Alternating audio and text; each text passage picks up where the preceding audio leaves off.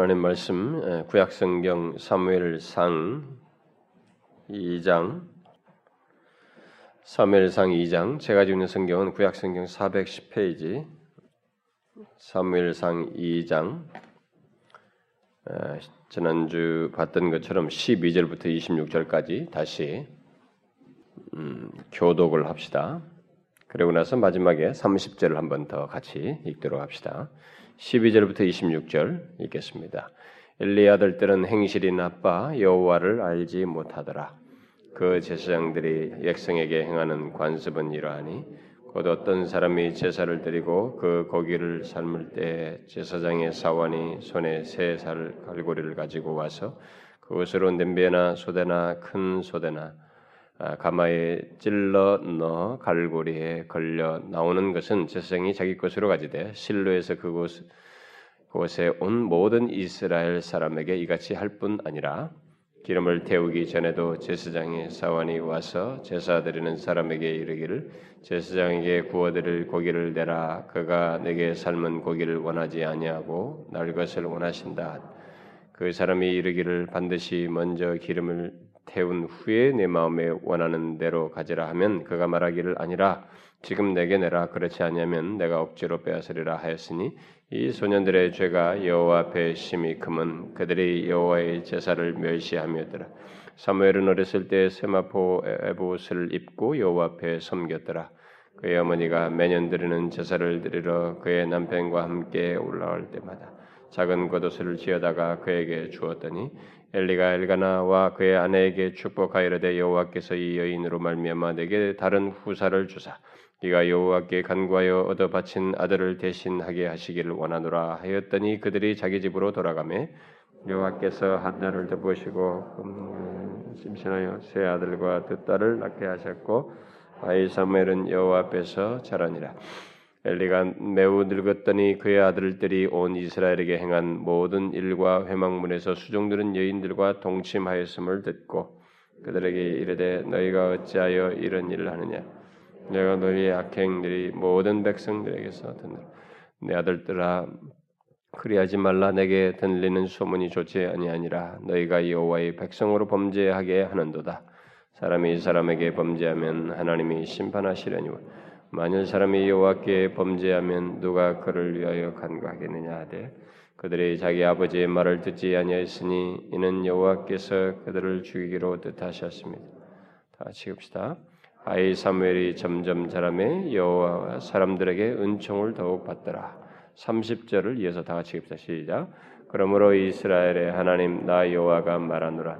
내가 전에 내 집과 내 조상의 집이 내 앞에 영원히 행하리라 하였으나 이제 나 여호와가 말하니 결단코 그렇게 하지 아니하리라.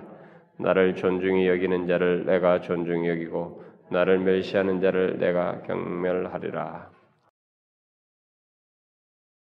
어, 지난 시간에 우리는 어, 외적으로 어, 똑같이 하나님을 믿는 어, 가정이었지만은 한 가정은 어, 점점 주의 은혜와 복을 덧입고 다른 한 가정은 하나님의 징계와 심판을 받는 이 서로 다른 이 두 가정에 관한 내용을 이렇게 부모를 중심으로 해서 서론적으로 살폈습니다. 특히 그 두 가정 사이의 흥망의 원인이 무엇인지에 대해서 이렇게 언급을 하기 시작했죠. 했는데 먼저 그 두 가정의 흥망의 원인이 부모와 관련됐다는 것, 부모와 관련된 면을 먼저 얘기를 했습니다. 그것은 바로 두 가정의 부모가 하나님께 대한 태도와 중심에 있어서 차이가 있었고 그것이 두 가정의 흥망의 한 원인이었다라고 했습니다. 아, 결국 그것이 자식들에게 영향을 미쳤던 것이죠. 두 부모의 하나님께 대한 태도와 중심이 어떠했다고 제가 얘기했습니까? 아, 흠리와 비누아스의 아비인 엘리는 하나님을 형식적으로 이론적으로 섬겼지만 사무엘의 어미인 한나는 하나님을 진실하게 믿고 실제 생활에서 아, 하나님을 의식하며 경외하였다고 했습니다. 아, 그것이 예, 굉장한 차이로 어, 나타났고 자녀들에게도 영향이 미쳤고 하나님은 그것을 지적 예, 이게 기록에 남겨서 우리에게 말해준 것처럼 주목한 사실이었던 것입니다. 제가 그것을 일부만 얘기인데 계속해서 이 두 부모가 가진 또 다른 차이점이 있습니다. 이걸 한꺼번에 했어야 되는데 예, 이어서 이 부분을 좀 보도록 하겠습니다. 그리고 이제 자식들에 대한 내용으로 이어서 넘어가도록 하겠습니다. 자, 이두 부모가 가진 또 다른 차이점이 있었습니다. 그들이 하나님께 대한 태도와 중심에서도 이 엘리와 이 한나에는 차이가 있었는데 이 자식들에 대한 이 두 부모의 차이에서도 어, 부모, 부모의 태도에서도 차이가 있습니다. 이 사무엘상 이 전반부를 잘 보게 되면 엘리의 가정과 한나의 가정의 흥망의 원인에는 아, 이 부모가 이게 아, 밀접하게 관련돼 있다는 것을 지난 시간부터 봐왔는데 그게 하나님께 대한 태도에서 중심에서 이 부모가 갖는 거기에 있어서 그것이 연관성이 있었고 또 자식들 부모들이 자식들에 대한 태도에서도 이 흥망의 원인이 있다는 것을 그, 아, 기록들을 통해서 볼 수 있습니다. 그래서 이제 그것을 제가 좀 먼저 설명을 하면은 어, 이 엘리부터 얘기를 하자면 이 엘리의 자식에 대한 태도는 어, 그가 주로 하나님의 일을 하는 이 사람이었음에도 불구하고 하나님을 중심으로 한 하나님을 중심한 양육을 시키지 않았습니다. 어, 부모에게 자식이 아무리 귀하다 할지라도 그 자식의 인생과 운명은 하나님께 있다는 사실을 엘리는 머릿속으로는 알았을지 모르지만 실제적으로는 그것을 적용하지 않았습니다. 하나님을 진실로 안다면 엘리는 그의 자식들을 자신이 아무리 잘 가르치고 잘 양육해도 그들의 인생과 운명을 좌우할 수 없다는 것을 알았을 것이에요. 그렇다면 자식의 인생과 운명, 곧 이 땅에서의 운명뿐만 아니라 영원한 운명을 위해서 하나님을 중심한 가르침과 양육을 시켰어야 함에도 불구하고 실제로는 그렇게 하지 않았습니다. 그 2장 29절을 보게 되면 엘리는 이스라엘 백성들이 하나님께 드리기 위해 가져오는 어, 이 재물들에 대해서 자기 자식들에게 어떤 태도를 보였는지를 볼 수 있습니다. 그들은 하나님이 정하신 방식대로가 아니라 자기들이 원하는 대로 아, 소위 먹기 편한 대로 좋은 고기를 취하여 먹었죠. 그런 것을 알고 있었음에도 불구하고 그렇게 먹어서 건강해지는 자식에 대한 인간적인 사랑으로 이 문제를 쉽게 가볍게 처리했습니다. 그러니까 그런 죄악을 이렇게 쉽게 지나버렸고 눈 감아버렸어요. 그러나 그것은 하나님의 명령과 그의 원하심에 자식을 맞추기보다 자식에게 모든 것을 맞추는 죄를 범하는 것이 되었던 것입니다. 그래서 하나님이 아는 죄악이라고 말을 하는 것이 되버렸죠. 하나님의 말씀과 그의 원하심의 자식을 맞춰야지 응? 자식에게 다른 것들을 다 맞추는 것은 이것은 사실 자식을 망치는 것이거든요. 그것에 대해서 하나님께서 그의 사람을 보내어서 말을 할 때 분명히 기록되어 있습니다. 너희는 어찌하여 내가 나의 처소에서 명령한 나의 재물과 예물을 밟으며 네 아들들을 나보다 더 중히 여겨 내 백성 이스라엘이 드리는 가장 좋은 것으로 너희들을 살찌게 하느냐 이렇게 말씀하셨어요. 여기서 하나님은 그의 아들들이 하나님의 예물을 더럽히는 것에 엘리를 포함하여서 너희가 어찌하여 이렇게 말을 하면서 나의 재물들과 예물을 밟으며 이렇게 말씀을 하셨어요. 그리고 뒤에서 엘리에게 네 아들들을 나보다 더 중히 여겨 이렇게 말씀하셨습니다. 엘리는 하나님을 중심하여서 자녀를 양육한 것이 아니었습니다. 이 기록을 볼 때 오히려 자식을 중심으로 해서 모든 것을 행했던 것입니다. 여러분 이것은요 우리가 종교적인 껍데기 다 가지고도 우리 중심에서 차이가 오기 때문에 외면상으로는 비슷해 보일지 모르지만 주님의 지적에서 보면 굉장한 차이라는 것을 아셔야 됩니다. 우리가 이 부분에서 선을 확실하게 그어야 됩니다. 부모들은 이것을 자기 자신들이 발견을 하셔야 하는 것입니다. 결국 자식들을 하나님보다 더 중요히 여겼던 것입니다. 말로서는 하나님을 중요한 것이 분명히 있었을 거예요. 그러나 실제상으로는 하나님보다 자식을 더 중요히 여겼어요. 자식을 더 아꼈던 것입니다. 하나님의 말씀과 계명보다 자식들의 요구에 더 귀를 기울였던 것이죠. 여러분 우리 중에 혹시 그런 모습을 갖는 일은 없는지 그런 사람은 없는지 생각해 보아야 됩니다. 저는 부모들 중에 아니 교회 안에 이 모든 사람들에게 있어서 이것은 심각하게 생각해 보아야 하는 문제라고 생각합니다. 하나님의 계명보다 자식의 요구보다 남편의 요구보다 아내의 요구보다 친구의 사랑하는 사람의 요구보다 더 하나님을 하나님의 명령을 덜하게 여기고 그들의 요구를 더 중히 여기는 그런 일은 없는지 생각해 봐야 됩니다. 여러분 하나님의 계명보다 자식의 요구에 더 귀를 기울이고 실제로 하나님은 직접 말씀 안 하거든요. 근데 자식은 옆에서 바짝 붙어가지고 계속 말을 합니다. 그 피부적으로 자식의 요구가 더 민감하게 우리에게 들려요.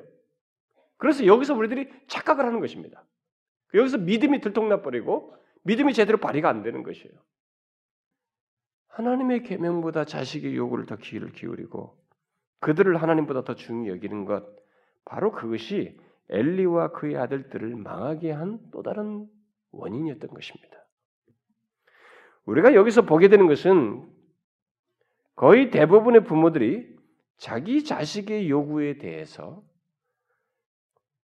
심지어 그리스도인들조차도 음, 그렇습니다만은 자기 또 자기 자, 자기 자식이 하는 것에 대해서 좀처럼 바른 판단을 하지 못하고 그 하나님의 말씀을 바르게 적용하지 못한다고 하는 것을 생각하게 합니다. 거의 대부분의 부모들이 심지어 그리스도인들조차도 자기 자식의 이 잘못에 대해서는 굉장히 관용적이에요. 다른 사람들에게는 아주 예리하게 보면서도 자기 자식에는 대수롭지 않게 여기는 그런 모습을 우리가 취하게 됩니다. 어떤 때는 거의 눈먼 자와 같아요. 눈먼 자처럼 자기 자식에 대해서 포용적인 것을 쉽게 보게 됩니다. 그러니까 다른 사람들에게 적용하는 바른 판단력을 자기 자식에게는 제대로 적용하지 않는 것을 보게 됩니다. 그러나 여러분 기억하셔야 됩니다. 하나님께서는 바로 그런 부모의 행위를 아는 죄악이다. 부모가 다 알고 짓는 죄악이라고 말하고 있다는 것입니다. 아니, 부모를 공범자로 취급하고 있다는 것입니다. 그런 부모의 태도를 심판의 원인으로 말하고 있다는 것입니다. 하나님은 분명히 자식을 양육하는 데 있어서 하나님보다 자기 자식을 더 중히 여기고 자기 자식을 하나님의 말씀에 맞추어 가르치고 양육하지 않는 것에 대해서 특히 죄를 짓도록 방관한 부모에 대해서 공범자로 말씀하신다는 것입니다. 그러니까 자식이 저주를 자처하도록 부모가 놔둠으로써 죄에 동참한다는 것입니다. 그래서 같이 징계를 심판을 받게 된다는 것을 여기서 보여주고 있습니다. 우리는 이 같은 하나님의 판단을 가볍게 여기서는 안 됩니다. 이 같은 엘리의 자식에 대한 태도와는 달리 한나는 그렇지 않았어요. 정반대였습니다. 한나는 자기가 낳은 사무엘을 전, 저주를 먹이면서 다음과 같이 말했습니다. 젖을 떼는 대로 이제 젖을 떼는 대로 내가 그를 데리고 가서 여호와 앞에 뵙게 하고 거기 곧 여호와 앞에죠. 여호와 앞에 영원히 있게 하리라. 이 젖을 먹이고 있을 때 한 얘기예요. 한나는 자기에게 주신 자식에게 하나님께서 어떻게 어떻게 해 주실 것을 말하기보다는 자식을 하나님 앞으로 이끌 것을 말하면서 젖을 먹였어요. 여러분 젖 먹일 때 이 아기는 뭐 거기까지 생각을 못하면 어떻게 하면 이 내 자식 내 자식 뭐, 뭐 아플까 막이 온통 자식 생각이고 뭐 거기까지 생각이 못 미쳐요 그냥 우리들이 보편적으로요. 근데 한나는 그랬어요. 그것은 자기 자식의 양육의 구심점을 이 자식 아들 중심이 아니라 하나님 중심으로 했다는 것을 시사해 주는 것입니다. 성경은 한나가 자식을 하나님께 바친 것을 단순한 행위로 묘사하지 않고 그 자식을 바치는 동기나 태도 그리고 자식이 여호와 하나님 앞에서 자라는 것에 대한 한나의 지속적인 관심과 함께 기술하고 있습니다. 사무엘의 성장 과정에 대한 이 성경의 기록들을 보게 되면 그런 것들을 엿볼 수가 있는데 1장 28절에서 이 아이는 거기서 여호와 앞에 여호와께 경배하니라 이렇게 기록하고 있고 2장 11절에서 그 아이는 제사장 엘리 앞에서 여호와를 섬기니라 또 2장 18절에서 사무엘이 어렸을 때 세마포 에봇을 입고 여호와 앞에 섬겼더라. 또 2장 21절에서 아이 사무엘은 여호와 앞에서 자라니라. 2장 26절에서 아이 사무엘이 점점 자라며 여호와와 사람들에게 은총을 더욱 받더라. 또 3장 19절로 가면 사무엘이 자라며 여호와께서 그와 함께 계셔서 그의 말이 하나도 땅에 떨어지지 않게 하시니 이렇게 말해요. 여러분 잘 보세요. 사무엘과 관련된 이 초기 묘사들이 어린 깐난에 태어나서부터 성장하는 아주 전부 바로 때, 저 때에서부터 이 성장하는 어린 아이 성장하는 이 과정 속에 이 아이와 관련된 묘사 속에서 공통적으로 뭐가 들어갑니까, 여러분? 어떤 단어가 반복되어 들어가요? 여호와예요, 여러분. 참 놀랍습니다. 왜 이런 기록을 우리에게 남겨줬는지 생각해 보게 하는 것입니다. 사무엘에 대한 모든 묘사 속에는 엘리의 아들들처럼 뭐 죄악에 대한 묘사가 없어요. 잘못된 행실에 대한 묘사보다는 계속 여호와 하나님 이름이 같이 맞물려서 이 아이와 거론되고 있습니다. 여호와께 경배하고 여호와 앞에서 섬기고 여호와 앞에서 잘하고 여호와와 사람들에게 은총을 받고 여호와께서 그와 함께 계시고 이 아이의 이 같은 삶의 성공은 곧 하나님의 은혜와 복의 이 배후에는 하나님을 중심한 자녀의 성장을 소원했던 한나의 신앙 태도와 그의 적지 않은 영향이 어려서부터의 그 마음이 연관되어 있어요. 연관되어 있습니다. 저는 자식 사무엘을 위한 이 한나의 기도가 지속적으로 있었다고 믿습니다. 결국 엘리와 그의 집 전체가 하나님의 심판을 받아 멸망받게 된 것과는 달리 이 사무엘과 그를 통한 이스라엘이 하나님의 은혜와 이 복을 얻게 되는데 좋은 역할을 감당했던 사람은 사무엘 이전에 한나였다고 봐요. 한나였다고 봅니다. 한나라는 이 어머니가 있었다는 것을 결국 이 사무엘상 전반부가 묘사하는 거예요. 그래서 이 한나의 이 기도까지도 다 길게 이 장에서 서술해 주는 것입니다.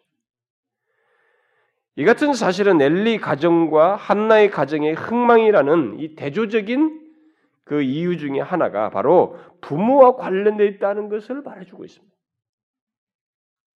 100% 관련된 것은 아니라고 제가 얘기했습니다. 100%는 아니라 할지라도 밀접하게 관련되어 있다는 것을 분명히 성경이 기술해주고 있습니다. 곧 부모의 하나님께 대한 신앙 태도와 부모의 자식에 대한 태도가 양육 정신과 이런 신앙적인 가르침과 태도가 밀접하게 관련되어 있다는 것을 밝혀주고 있는 것입니다. 자녀 양육과 관련해서 부모들이 취할 태도는 여기서 우리가 보는 바대로 분명합니다. 하나님 중심으로 또는 그의 말씀 중심으로 가르치며 양육해야 된다는 거예요. 이것은 양보의 성격이 아니라는 것입니다.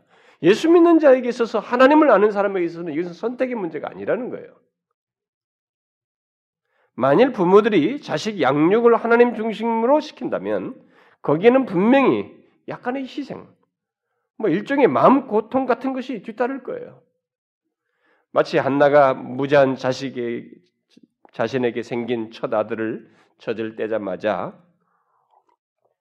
하나님께로 이끄는 데서 생기는 마음의 고통을 겪어야 했던 것처럼 어린 자식들에게 어려서부터 하나님께서 원하시는 것을 가르치고 양육하기 위해서 그들의 고집을 꺾고 그들이 원하는 것을 주지 않으면서 그것을 또 거부해 가면서 이게 가르친다는 것은 부모로서는 마음이 쓰거든요, 이게.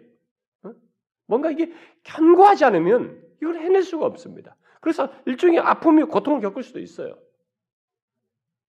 그런 면에서 쉬운 길은 아닙니다. 사실 쉬운 길은 자식들이 요구하는 걸 다 들어주는 거야. 어? 그때 때만 빨리빨리 해버리면 조용해지니까. 사람들이 자꾸 부모들이 쉬운 길을 가려고 그래요. 그러나 여기 사무엘상 초두에서 보는 것처럼 그것은 엘리의 두 아들들의 비극을 불러왔습니다. 이 엘리 아들들은 쉬운 길에 야야 하지 마라. 소문이 좋지 않다. 이렇게 쉽게 쉽게 했어요. 자식에 대한 부모의 진정한 사랑은 자식의 울음과 요구대로 들어주는 것이 아니라 좀 힘들어도 하나님께로 이끄는 것이어야 하고 하나님이 기뻐하시는 것이어야 합니다. 예?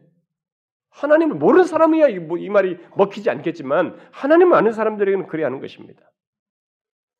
저는 오늘날 교회 안에 적지 않은 부모들이 특히 젊은 이 부모들이 엘리처럼 하나님보다 자식을 더 중히 여기는 모습을 실제로 봅니다.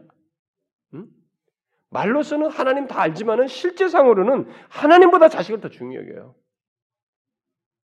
쩔쩔매요 자식들 앞에서. 한나처럼 자식을 하나님께로 이끄는 것을 최우선적으로 하기보다는 자식의 울음과 요구에 꼼짝 못하는 이런 것을 보이네. 근데 여러분 그건 쉬운 길이에요. 여러분 그런 식으로 자라면은 그 아이가 그런 식으로 자라는 장성한 자식에는 나중에 성장했을 때는 어느 정도 성장했을 때는 손을 못 씁니다 부모들이 영적인 영향력을 못 미쳐요. 그렇게 자녀를 키운 에, 자녀들 에, 그렇게 키운 자녀들이 나중에 하나님께로 이끌려고 하지만 좀처럼 잘 안 이끌어져요. 이미 머리 다 크고 나서 막 특별히 막 중고생 때도 힘든 사람도 있지만은 대학생쯤 되고 나면은 힘들고 나중에 출가하고 막 결혼해서 나가고 분가하고 그러면 더 손도 못 씁니다. 어려서부터 믿는 부모 밑에서 자랐거나 신앙적인 분위기에서 자랐지만 예수를 믿지 않고 있는 사람들이 있어요. 제법 있습니다. 근데 그런 사람들에게 다시 전도하려면요. 아예 전혀 모르는 사람에게 전도하는 것보다 더 어렵습니다. 그런데 그런 사람을 누가 만드는 줄 알아요? 실제적으로 많은 부분, 당사자도 원인이 있어요. 제가 그 이어서 얘기하겠습니다만은 부모들이 일부 영향을 미쳤어요. 부모들이 그렇게 만든 것입니다. 그런 부모들의 대부분은 한나 같은 태도보다는 엘리 같은 신앙 태도와 자식에 대한 인간적인 사랑과 태도를 취했기 때문에 그게 전부인 거예요. 여러분 인간적인 사랑은 자식에 대한 혈육의 사랑, 맡은 사랑 이것은 분명히 우리가 안 가질 수 없어요. 그러나 이 사랑은 진짜 제대로 발휘하려면 정말로 이 아이를 진짜 사랑하면 하나님의 말씀으로 해야 진짜 얘가 사는 거예요. 응? 진리 안에서 사랑해 줘야 돼요. 말씀으로 사랑해 줘야 됩니다. 말씀 안에 서도록 하는 사랑을 베풀어야 되는 것입니다. 여기서 어, 이제 지금까지 들은 이런 얘기를 들었을 때 부모 자식들은 아 정말 속이 시원합니다. 우리 부모님들 정신 좀 바짝 좀 차리게 잘 좀 말해줬군요. 뭐 이렇게 할지 모르겠습니다. 근데 이제부터 들어야 됩니다.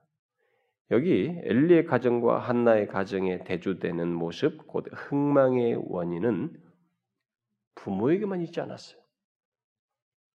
잘 보시면 이제부터 보겠습니다만은 자식들에게도 원인이 있었습니다. 이제부터는 자식된 여러분들이 다 같이 들어야 됩니다. 이것을 알기 위해서 우리가 부모들의 차이를 살펴보았던 것처럼 두 가정의 자녀들에 대한 대조적인 표현들을 볼 필요가 있습니다. 성경은 두 가정의 자녀, 곧 엘리의 이 대조적인 삶을 잘 묘사해죠. 곧 이 엘리의 두 아들인 흠리와 비나스 그리고 한나의 아들인 사무엘 사이의 대조적인 삶을 잘 묘사해주고 있습니다. 왜 하나님께서 한 가정은 철저한 심판으로 이게 내모시고 다른 가정은 은혜와 복을 주어서 주의 큰 일을 행하게 하셨는가에 대해서 이 기록한 이 내용에 따르면 그 원인이 부모뿐만 아니라 자식에게도 있다는 것을 흠리와 비나스 그리고 이 사무엘의 이 자식들의 대조적인 삶을 통해서 볼 수가 있습니다. 하나님은 엘리의 아들들이 저주를 자청하였다 이렇게 말해요. 그러니까 원인이 이 자식들이 또 있었던 거예요. 저주를 자청한 원인이 내용이 이 자식들에게 있었던 것입니다. 바로 그들이 멸망을 원했던 것이에요. 불러왔던 것입니다. 그러면 이 두 가정의 자녀들이 대조적인 모습이 무엇이고 어떻게 다르다는 것인가? 대조적인 모습은 똑같이 하나님에 대한 태도. 부모에서도 얘기할 때 그들이 부모들의 하나님께 대한 태도와 그 자식에 대한 태도를 얘기했던 것처럼 이 자식들도 마찬가지. 자식도 하나님께 대한 태도와 부모들에 대한 태도에서 이 두 자식이 달랐어요. 우리가 그 두 측면에서 볼 필요가 있습니다. 먼저 이 자식들의 하나님께 대한 이 태도를 보게 되면 먼저 이 엘리 아들들을 보게 되면 엘리 아들들의 하나님께 대한 태도는 하나님께 가까이 있었습니다. 환경적으로는 가까이 있는 듯 했지만은 하나님을 철저히 무시하는 태도를 일관했습니다. 그들은 분명 제사장의 아들들로 자라서 회막에서 하나님을 섬기는 일을 어려서부터 했고 누구보다도 하나님과 그의 율법에 대한 지식을 가지고 있었을 텐데도 불구하고 그들은 하나님을 멸시하는 일을 했습니다. 그것도 계속. 성경은 그들에 대해서 무엇이라고 지적합니까?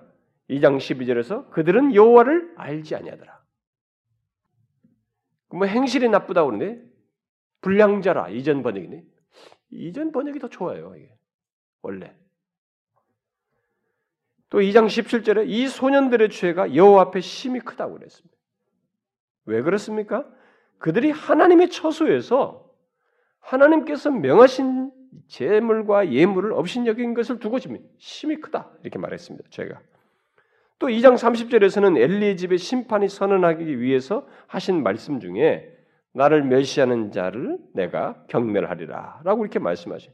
이 말은 엘리를 비롯해서 엘리의 자식들이 하나님을 멸시했다는 것을 말해주고 있습니다. 엘리의 아들들을 향한 이 같은 하나님의 판단은 어떤 이례적인 행동에 대한 판단이 아니라는 것을 알 수가 있습니다.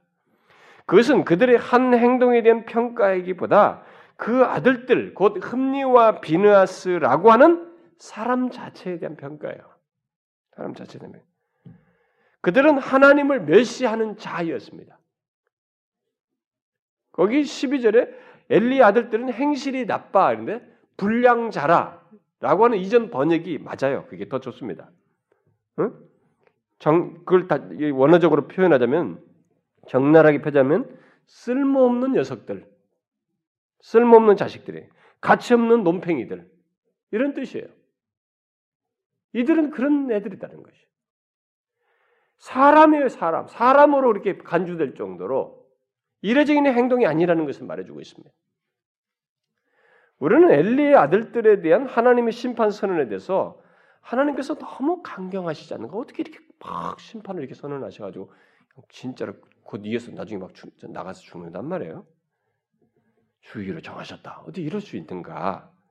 이런 생각을 우리가 하게 됩니다. 그래서 너무 쉽게 빨리 심판을 말씀하시는 것이 아닌가 이렇게 생각할 수 있습니다만은 사실 하나님은 그들의 한 행동 때문에 한 것이 아닙니다. 그들의 중심, 곧 하나님을 향한 고정된 태도 때문에 그렇게 하신 거예요. 하나님은 지금도 우리가 아무리 약한 행동을 해도 그 한 행동 하나 보고 바로 심판하지 않아요. 지금 그렇잖아요. 그러면 이 세상의 모든 사람들이 생존하지 못합니다. 그렇게 하시는 분이 아니에요. 하나님은 기회를 다각적으로 줍니다. 양심의 가책부터 시작해가지고 여러 통로를 주어서 경험 속에서 어려움을 경험하면서 뭐 이런 시련 겪으면서 메신저를 통해서 다각적으로 우리에게 기회를 줘요. 하나님께서 어떤 이렇게 판단을 그런 식으로 하셨을 때는 어떤 한 행동에 앞서서 그런 행동을 계속적으로 하는 이런 어떤 고정된 마음이 지속적으로 있었기 때문에 그래요. 그러므로 여기 그런 맥락에서 볼 때 사무엘상 2장에 묘사된 엘리의 엘리의 그 두 아들의 죄악된 행동은 어떤 대표적인 죄에 불과한 것입니다. 드러난 주목할 만한 그런 죄인 것입니다. 여러분 한번 상상해 보십시오. 엘리의 두 아들이 평상시에 하나님께서 명하신 대로 경외하는 마음을 가지고 하나님께 제사를 드리며 하나님에게 바치는 제물에 대해서 바른 태도와 어떤 그런 마음을 갖고 있다가 갑자기 한번 하나님의 율법을 어겼을까? 어? 그런 마음을 계속 가졌는데 갑자기 아이, 오늘 순간적으로 야, 그 아무거나 가져와라 이게 먹었을까? 그랬겠어요? 또 회막에서 항상 두렵고 떨림으로 하나님을 의식하며 그의 직무를 잘 수행하다가 갑자기 그 해망 앞, 해망에서 그 수종드는 여인에게 동침하는 일을 했을까? 항상 두렵고 떨다가 그랬을까요? 이들의 회막에서의 행동은 모든 백성에게 들릴 정도로 또 크게 소문이 날 정도로 알려져 있었습니다. 그러므로 하나님께서 이들의 한 번의 행동, 한 번의 실수를 가지고 심판을 명하신다고 할 수가 없어요. 엘리의 두 아들에 대한 판단을 하시는 데 있어서 하나님은 그들의 행동만 보고 말씀하시지 않으셨습니다. 하나님은 그들의 고쳐지지 않는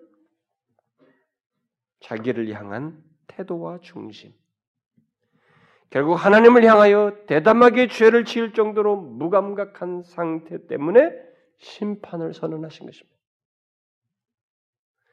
그렇습니다. 그들은 하나님을 무시하는 행동에 앞서서 하나님을 멸시하는 상태를 가지고 있었습니다. 그들은 하나님 앞에서 거침없이 죄를 지을 정도까지 되었던 것입니다. 여러분 어떻게 이런 일이 가능할까요?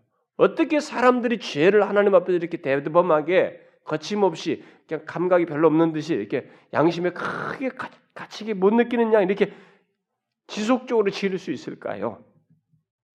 하나님을 특별히 가장 가까이서 섬기는 사람일 때더 우리는 놀라게 합니다. 응? 이스라엘의 영적 지도자의 아들인데 말이죠.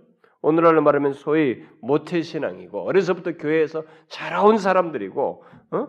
특별히 교회 직분자들이 아주 목사나 장로, 뭐 권사, 집사들의 자식들인데 우리는 이것을 진지하게 생각해 봐야 됩니다. 그리고 우리 자신들과 자식들에게 연결시켜서 생각해 보아야 합니다.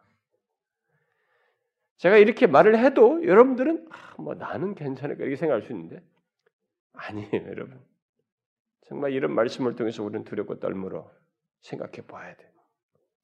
엘리의 두 아들이 하나님의 심판 선언을 듣기까지의 상태는 하루아침에 된 것이 아니었습니다. 분명히 보다시피 그들은 신앙적인 부모에 의해서 태어났고 신앙적인 분위기에서 자라났으며 항상 신앙적인 일을 보고 행하면서 자라왔습니다.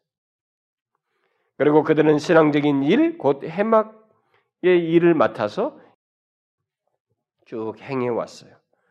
그런데 그들의 상태는 하나님의 심판을 받아야 할 상태에 이르는 것입니다. 우리는 질문하지 않을 수 없습니다. 도대체 뭐가 문제인가 말이죠. 어떻게 해서 이럴 수 있을까?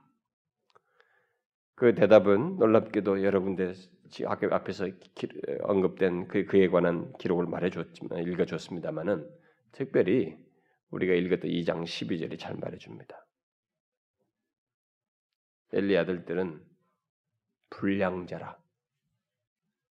생실이 나쁘다. 라고 하면서 뭐라 그래요? 여호와를 알지 못하더라. 엘리의 두 아들은 여호와를 알지 못했습니다. 다시 말해서 알지 못한다고 할 정도로 하나님에 대한 경외심이 이 안에 없었어요. 하나님을 알지 못한다. 하나님과의 관계에 대한 실제적인 내용이 없었습니다. 비록 그, 들이 부모 밑에서 믿는 부모 밑에서 태어나서 자라고 심지어 회막에서 중요한 일을 하며 하나님의 일을 하는 중지까지 맡았다 할지라도 하나님을 알지 못하는 것이 와서 해당하는 것이 있었던 거예요. 지금 여기 장성한 여러분들 중에서도 여러분들이 부모가 다 예수 믿는 사람들이고 어려서부터 교회에서 자라왔고 믿는 소위 모태 신앙임에도 불구하고 하나님을 알지 못하는 것 같은 모습을 가질 수 있어요, 여러분. 그 문제를 생각해 보셔야 됩니다. 이들이 그렇게 성장해 왔음에도 불구하고 하나님을 알지 못했던 것이 여기서 결정적인 이유인 것입니다. 여기 알지 못했다는 말을 뭐 달리 말하면 믿지 아니했다라는 말로 할 수도 있고 어, 그말 외에도 여호와를 뭐 경외하지 않았다, 맞아. 영예롭게 하지 않았다, 존중하지 않았다, 뭐 두려워하지 않았다, 사랑하지 않았다 말, 섬기지 않았다 말. 이런 말로도 다 바꿀 수 있어요. 이게 알다라는 단순한 그 문자적 의미를 떠나서 알지 못하는 것에 대한 실제적인 내용을 내포해서 하는 말이기 때문에 결국 이 말은 하나님을 안다고 할 만한 것이 전혀 없었다는 것입니다. 우리는 여기서 충격을 받게 됩니다. 그것은 모태신앙이라 할지라도 얼마든지 하나님을 안다고 할 만한 것이 없는 상태를 가질 수 있다는 것. 그리고 믿는 부모 밑에서 신앙적인 환경과 풍토 속에서 자라났음에도 얼마든지 그럴 수 있다는 것. 하나님을 알지 아니할 수 있다는 것을 명확하게 이렇게 기록을 통해서 보기 때문에 충격을 받게 됩니다. 또 교회 안에서 중요한 일을 하면서 직분을 맡는 자랄지라도 하나님을 알지 못할 수도 있는 거예요. 지금 다 성장해가지고 이 흠리와 비나스처럼 성장해서 교회에서 어떤 중직을 맡아 있음에도 불구하고 하나님을 알지 못하는 상태를 가질 수 있다는 것을 시사해 주기 때문에 충격인 것입니다. 달리 말하면 하나님을 알지 아니하는 사람이라 할지라도 엘리의 두 아들들처럼 얼마든지 교회 중직을 맡는 일이 있을 수도 있다는 것을 말해주는 것이기도 하는 것입니다. 우리는 믿는 부모 밑에서 태어나서 교회 안에서 성장한 사람이면 당연히 하나님을 진실로 아는 사람이라고 생각하기 쉽습니다. 그래서 3, 40대가 그런 그렇게 성장한 사람이 3, 40대쯤 되면은 어떤 사람은 막 성급하게 20대부터 막 교회에서 어, 막이 직분을 맡기고 막 그래요. 집 사주고 막 이렇습니다. 어? 뭐 나이가 3, 40대 되고 사회적 지위만 있으면 바로 중직에 우리는 임명하려고 합니다. 그래서 교회에서 뭐 선출해 가지고 안수 집사, 권사, 뭐 장로도 되고 어떤 사람들은 심지어 목사도 되기도 합니다. 여러분 단순히 시간이 지남에 따라서 직분을 받는 것은 굉장히 위험한 것입니다. 교회 안에서 오래 자라왔기 때문에 직분을 받는 것은 위험한 거예요. 그래서 교회 안에서 어떤 사람은 내가 이 교회 온 지가 몇 년인데 왜 나보다 늦게 온 사람이 직분을 먼저 받고 이런 걸로 푸념할 거 아니에요, 여러분. 대부분은 다 그것 때문에 힘들어하기 때문에 교회들마다 다 그냥 소위 막 군대식으로 짬밥 순으로 해야 되는 거야. 몇 년 딱 되면 온 순서대로 직분을 다 줘요. 근데 진짜 뭐 어떤 다른 뭐 어떤 교회에서 뭐 집사라고 하는데 십자가의 은혜도 몰라. 네? 그냥 겉으로 그 관리를 잘하는 거예요. 집사 관리. 그게요. 그 당사자를 죽이는 것입니다. 진짜예요. 우리는 여기서 이런 걸 통해서 배워야 됩니다. 교회 안에는 가짜 집사들이 얼마나 많은지 몰라요, 진짜. 하나님을 알지 못하는데 집사이고 뭐 권사이고 이런 심지어 목사까지 된 사람도 있단 말이에요. 있을 수 있어요. 여기 봐요. 제사장 아닙니까 지금? 여러분 하나님을 알지 못한다고 하는 상태를 가지고 있으면서도 교회 안에서 중직을 맡는다고 했을 때 여러분 한번 그걸 상상해 보세요. 그것은 당사자에도 비극이고 교회도 비극이에요. 여기도 지금 비극인 것처럼 본문에서도. 바로 엘리의 두 아들이 그랬던 것입니다. 오늘날 교회 안에도 그런 것이 있는 것이죠.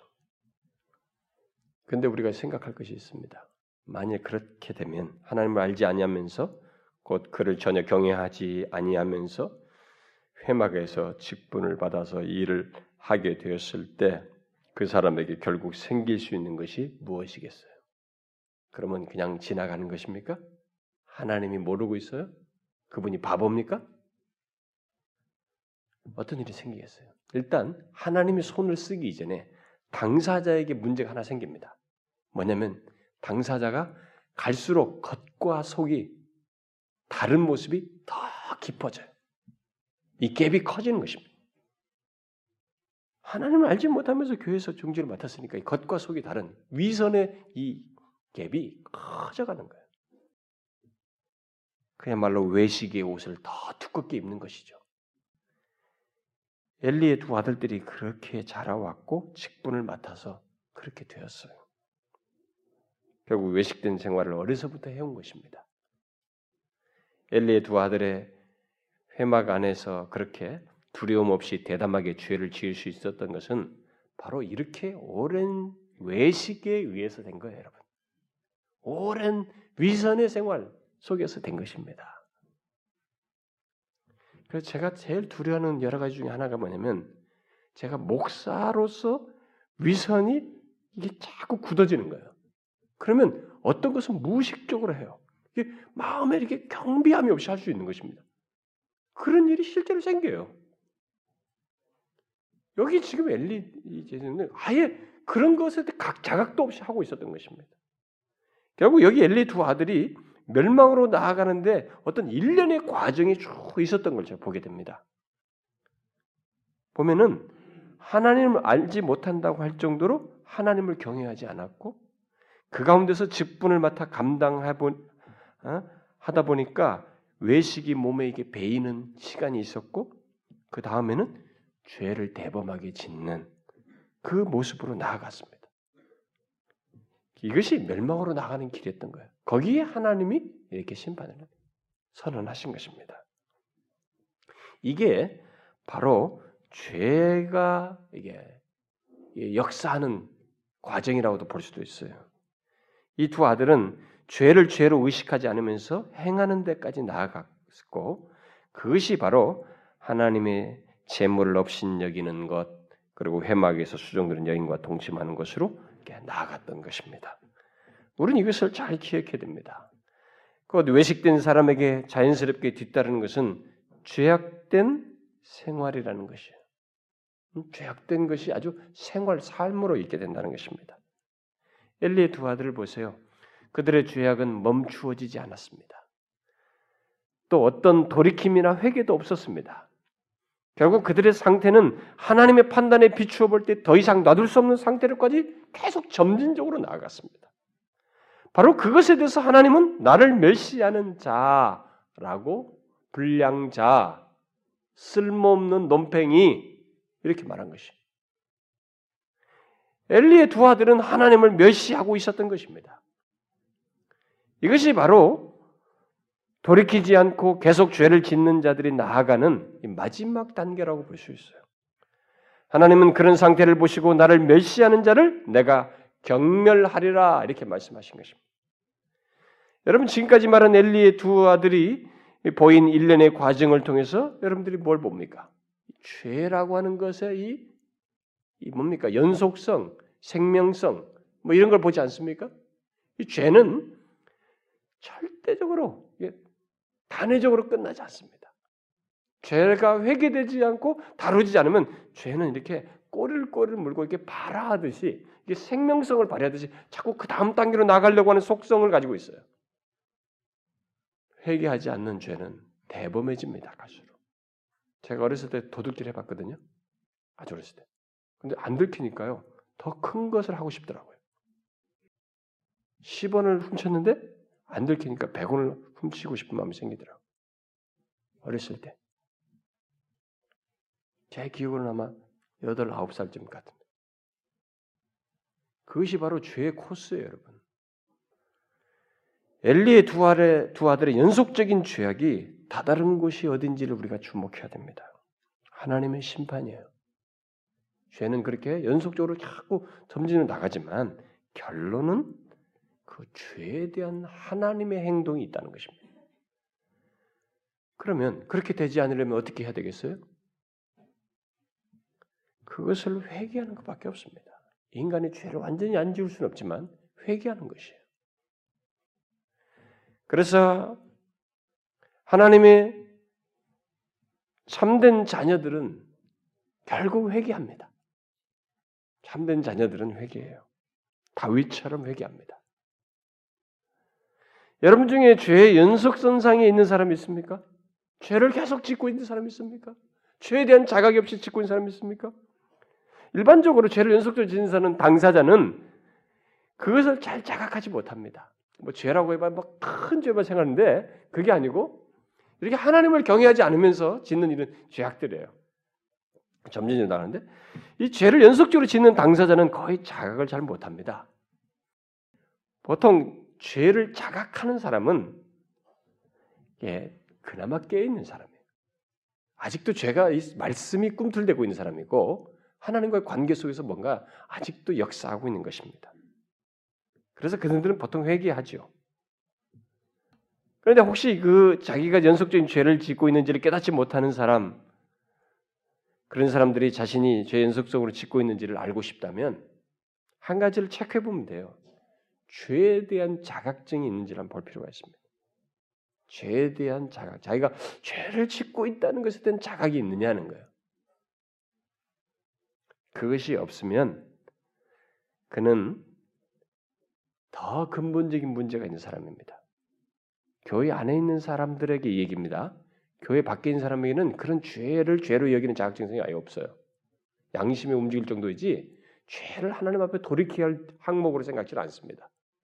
교회 안에 있는 사람들인데도 불구하고 이 엘리야와 엘리야 두 아들들처럼 뭐 주님을 섬긴다고 막 이런 종교적인 분위기 에서 성장해서 막 행동하는데도 불구하고 죄에 대한 자각증이 없다. 그 사람은 더 근본적인 문제가 있는 사람입니다. 그는 여기 엘리 아들들처럼 하나님을 알지 못하는 것입니다. 하나님을 알지 못한다고 하는 내용이 있는 것입니다. 하나님을 두려워하지 않는 것이에요. 그는 하나님을 경외하지 않는 것입니다. 하나님과의 관계 속에서 무엇이 있다고 할 만한 것이 이 사람에게 꿈틀대고 있지 않은 거예요. 설사 하나님의 일을 한다 할지라도 뭐 우리들로 말하면 뭐 하나님을 예배하면서도 경외심이 없는 것 있잖아요. 그런 사람들은 대체적으로 죄의 자각증이 없어요. 보면은 그 근본적인 원인이 거기부터 있는 거예요. 그런 사람들은 결국 하나님을 의식하지 않고 행동하고 말하고 죄를 짓게 됩니다. 하나님을 경외하지 않는 사람. 그런 상태에 있는 사람은 위험한 상태에 있다는 것을 꼭 알아야 됩니다. 지금 현재 시제로 아무 일이 없어도 알아야 돼요. 여러분 이 자식들이 나중에 우리가 보겠습니다만 이 엘리 두 자식들이 지금 막 이렇게 잘못된 행동하잖아요. 아버지가 야 잘하지 마라 이렇게 하잖아요. 그런데도 그리고 그런 하나님의 사람으로부터 이 가정에 대한 심판의 메시지를 들었잖아요. 이 자식들이 자학증이 없어요. 그래가지고 다음에 블레셋이 쳐들어왔을 때 하는 행동이 하나도 달라지지 않았습니다. 그렇게 무서워요. 응? 우리는 사람들이 몸에 자각 증상이 없는 것만 굉장히 예민하게 생각하는데 영적인 자각증이 없는 거 있잖아요. 이것이 굉장히 무서운 거예요, 여러분. 특별히 죄에 대한 자각이 없는 것은 하나님에 대한 이해가 없는 것이고 하나님에 대한 경외심이 없는 것이며 결국 하나님 자각이 없는 것이에요. 그것이 자기의 당사자를 망하게 하는 것입니다. 자청하는 것이에요. 저주를 자청하는 것입니다. 하나님께서 엘리 아들들에게 심판을 선언하신 것은 그들이 하나님께 가까이 있는 듯 했지만 죄악된 생활로 하나님을 무시했기 때문이에요. 계속적으로. 그와 달리 사무엘은 앞에서 말한 대로 하나님께 대한 태도에 있어서 전적으로 하나님 중심적이었습니다. 그렇게 성장했어요. 하나님 중심적인 사무엘에 대한 구체적인 묘사를 제가 앞에 인용을 한 대로 그는 젖을 뗀 후에 어머니에 의해서 하나님께 바쳐지고 난 뒤에 그 묘사들을 통해서 우리가 보게 되는데 바로 젖대서 이렇게 회막으로 데려왔잖아요. 그 그때 바로 기록이 그 아이는 거기서 여호와께 경배하니라. 그리고 그 아이는 제사장 엘리 앞에서 여호와를 섬기니라. 사무엘이 어렸을 때 세마포의 옷을 입고 여호와 앞에 섬겼더라. 아이 사무엘은 여호와 앞에서 자라니라. 라는 말이 잘 말해줍니다. 이것은 사무엘에 관한 초기 묘사인데 그 외에 다른 묘사가 없어요. 하나님 중심적이었다는 것입니다. 여호와가 항상 관련돼 있었다는 것이. 얼마나 엘리의 두 아들과 대조되는 묘사들입니까? 엘리의 두 아들은 여호와 앞에서 섬겼다는 말이 없었습니다. 실제적으로 행동으로는 여호와 앞에서 섬기는 행동을 제사를 다 했는데도 실제 내용으로는 여호와 앞에서 섬겼다는 말이 없어요. 오히려 그들은 외적으로 하나님을 섬기며 경배하는 행동을 했지만 실상은 하나님을 멸시했다는 거죠. 반대했다는 것입니다. 내 처소에서 명령한 내 재물과 예물을 밟았다. 오히려 정반대 묘사가 나옵니다. 하나님을 경배하고 섬기는 견영 하나님을 더욱 모욕했다는 것입니다. 그러나 사무엘은 아니었어요. 그는 그의 걸음마가 시작될 때부터 여호와를 경배하는 것으로 시작했습니다. 그리고 제사장 엘리 앞에서 여호와를 섬겼습니다. 조금 더 자라서 이 말은 엘리의 지도 아래서 또 그의 지시를 따라서 그의 가르치는 대로 순종하면서 여호와를 섬겼다는 것을 시사합니다. 여러분 성경에 기록된 그에 관한 그 진보적인 묘사들을 잘 보세요. 엘리 아들들은 점점 죄악의 수렁으로 진, 진보해 나갔지만 이 사무엘의 진보는 여호와 앞에서 섬기고 여호와 앞에서 잘하고 뭐 이런 식이에요. 응? 사무엘이 어렸을 때 세마포 에봇을 입고 여호와 앞에 섬겼다. 그는 제사장이나 입는 세마포를 입고 여호와 앞에 섬겼다는 이 말은 우리가 참 주목할 일이에요. 엘리가 그렇게 했다는 게 해줬다는 것입니다. 응? 제사장이 해막에서 직무를 수행할 때 입는 세마포 옷인데 이 아이에게 입혀서 그 섬기게 했다는 것입니다. 엘리가 허용했다는 것이에요. 그 사실은 그는 분명 실제 제사장은 아님에도 불구하고 내용상으로 제사장과 다를 바 없는 신실한 모습을 엘리 앞에서 어려서부터 이렇게 보였다는 것을 시사해 줍니다. 그에 관한 계속된 기록은 그가 후에는 엘리 앞에서가 아니고 엘리 앞에서 여호와를 섬겼다고 그랬는데 엘리 앞에서가 아니고 여호와 앞에서 섬겼다. 여호와 앞으로 묘사가 바뀌어요. 엘리 앞에서에서 여호와 앞에서로. 그러니까 사무엘이 자격이 맡겨진 회막의 일을 능동적으로 이제는 하나님 앞에서 행했다는 것입니다. 엘리 앞에서는 엘리에게 지시를 받으면서 잘 수행했는데 이제는 하나님 앞에서 능동적으로 행했다는 것을 시사해 줍니다.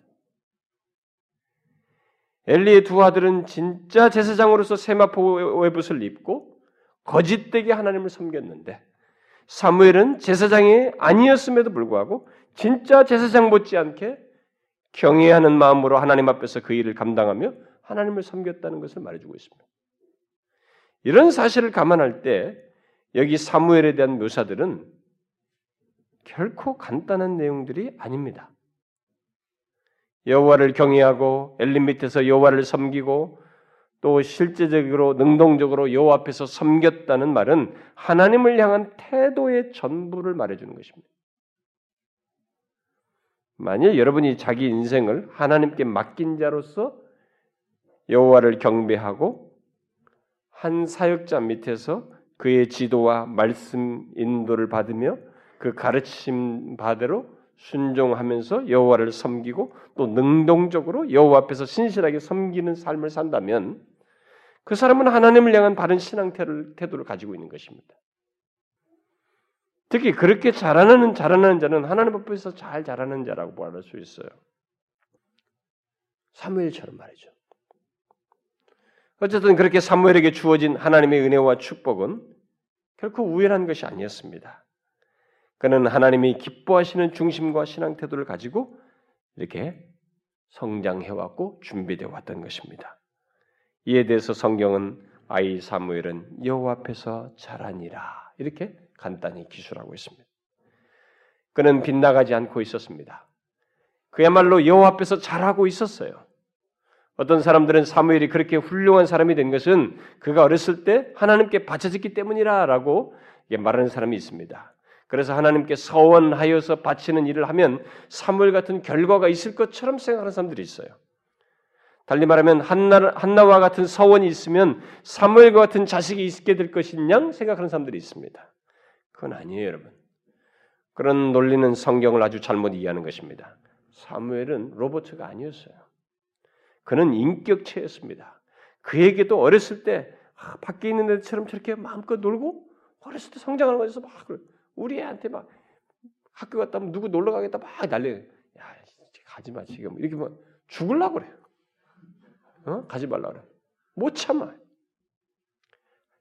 이 성장하는 강세상에서 그거 없을 수가 없습니다. 우리는 그걸 이 아이가 로봇이라고 생각하면 안 됩니다. 인격체예요. 그에게도 하고 싶은 것이 있고 자기 판단이 있는 존재입니다. 우리는 한나 못지않게 사물이라는 한 인격체가 하나님을 향하여 스스로 취하였던 태도와 마음에 대해서도 생각해야 됩니다. 하나님께 서원한 자식이면 모두 사무엘처럼 되는 것이 아닙니다. 대표적으로 사무엘보다 앞선 시대에 살았던 삼손이 그것을 잘 예증해 줍니다. 삼손은 하나님께 바쳐진 자였죠. 그도 잘 양육받으면서 자라왔습니다. 그러나 그는 자기가 하고 싶은 것을 따라서 행함으로써 큰 실수를 범했습니다. 우리는 사무엘이 어려서부터 자신의 마음을 들여서 하나님을 섬겼다는 사실을 기억해야 됩니다. 물론 그 과정에는 어머니의 인도도 있었고 엘리의 가르침도 있었지만 사무엘은 자신의 마음을 들여서 하나님을 섬겼고 여호와 앞에서 진실하게 서, 서 있었습니다. 제가 성장하는 과정 속에 제가 아는 어떤 친구 하나 있었는데 그 친구도 부모가 서원했다는 거예요. 목사되라고. 근데 그, 그 친구는 성장하면서 계속 삐딱선을 탔습니다. 주로 이렇게 좀 아웃사이더로 이렇게 일찍부터 이렇게 어울리는 애들이 좀 다르고 부모 말을 거스리고 막 이랬습니다. 물론 지금 저와 아마 동갑내기인데 목사 안 됐습니다. 좀 인생이 좀 불행, 불행스러운 그런 과거도 있고 그 뒤로 그게 쉽지가 않아요. 우리는 그게 자동으로 된다고 생각하면 안 됩니다. 하나님께서는 바로 이 같은 사무엘의 태도에 은혜를 복과 복을 또한 더하신 것입니다. 이렇게 엘리의 두 아들과 사무엘은 달랐고 그것이 흥망의 한 원인이었던 것입니다. 그러나 이 두 가정의 흥망과 관련해서 자녀들의 차이는 하나님께 대한 태도만이 있었던 건 아니에요.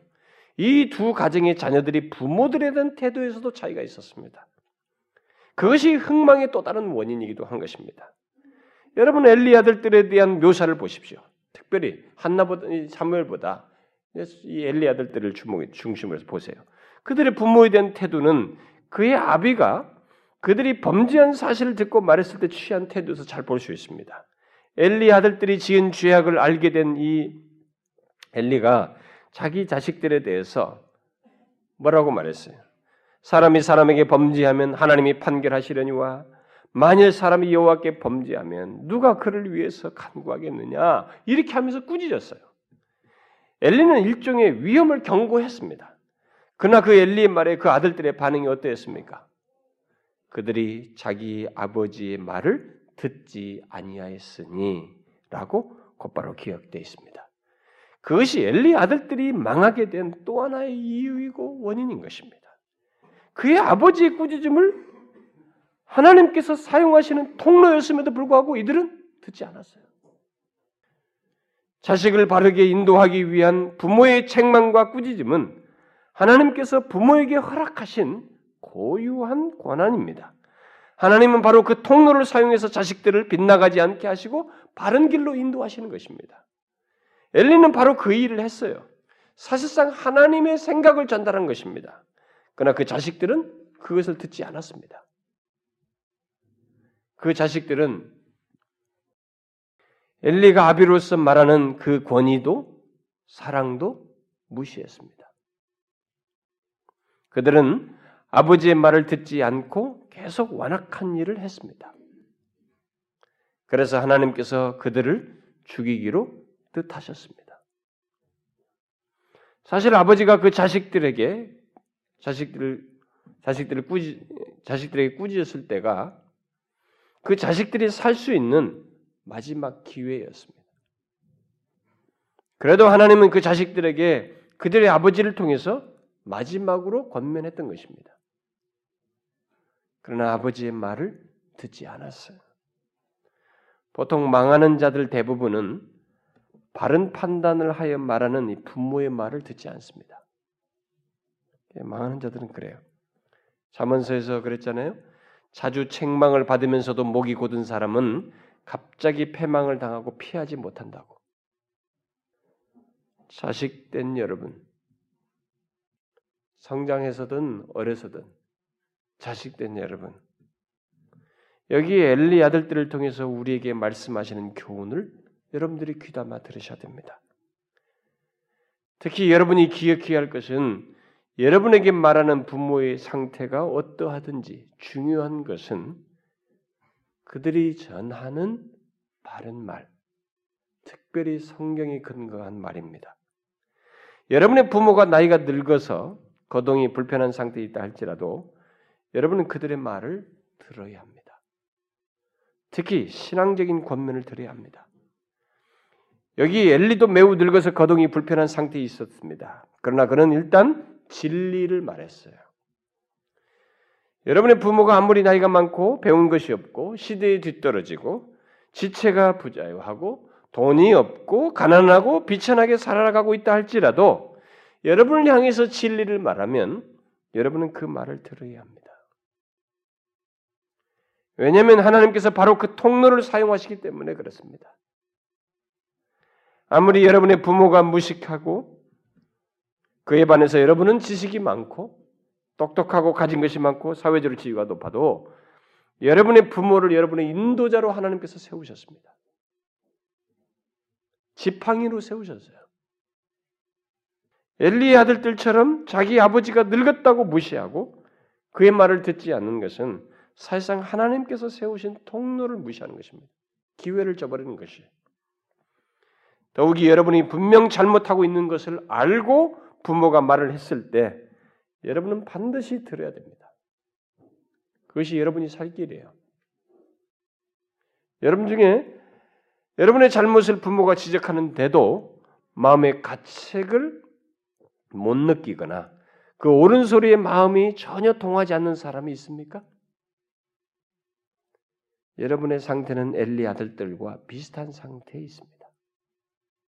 부모가 옳은 것을 말함에도 불구하고 성경적으로 신앙적으로 좋은 권면을 하는데도 불구하고 그것에 마음이 하나도 동하지 않는 상태에 있다면 여러분은 엘리 아들들과 비슷한 상태에 있는 것입니다.